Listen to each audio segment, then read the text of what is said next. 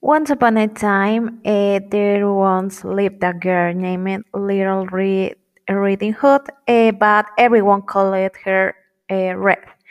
One day, eh, the Red's mom asked her to take some care to the grandma's house, and she get an advice, and and it was don't don't talk that stranger.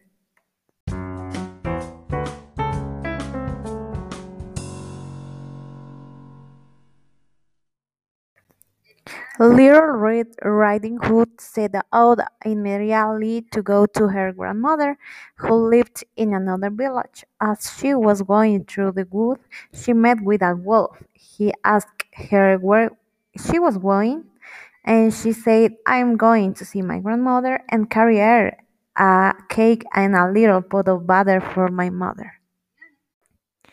And finally, the wolf left the lodge, the door swung open, and without saying a word, he went straight to the grandmother's bed and devoured her. But a good cutter went into the house and take the little Red Riding Hood and the grandmother out the wolf's belly.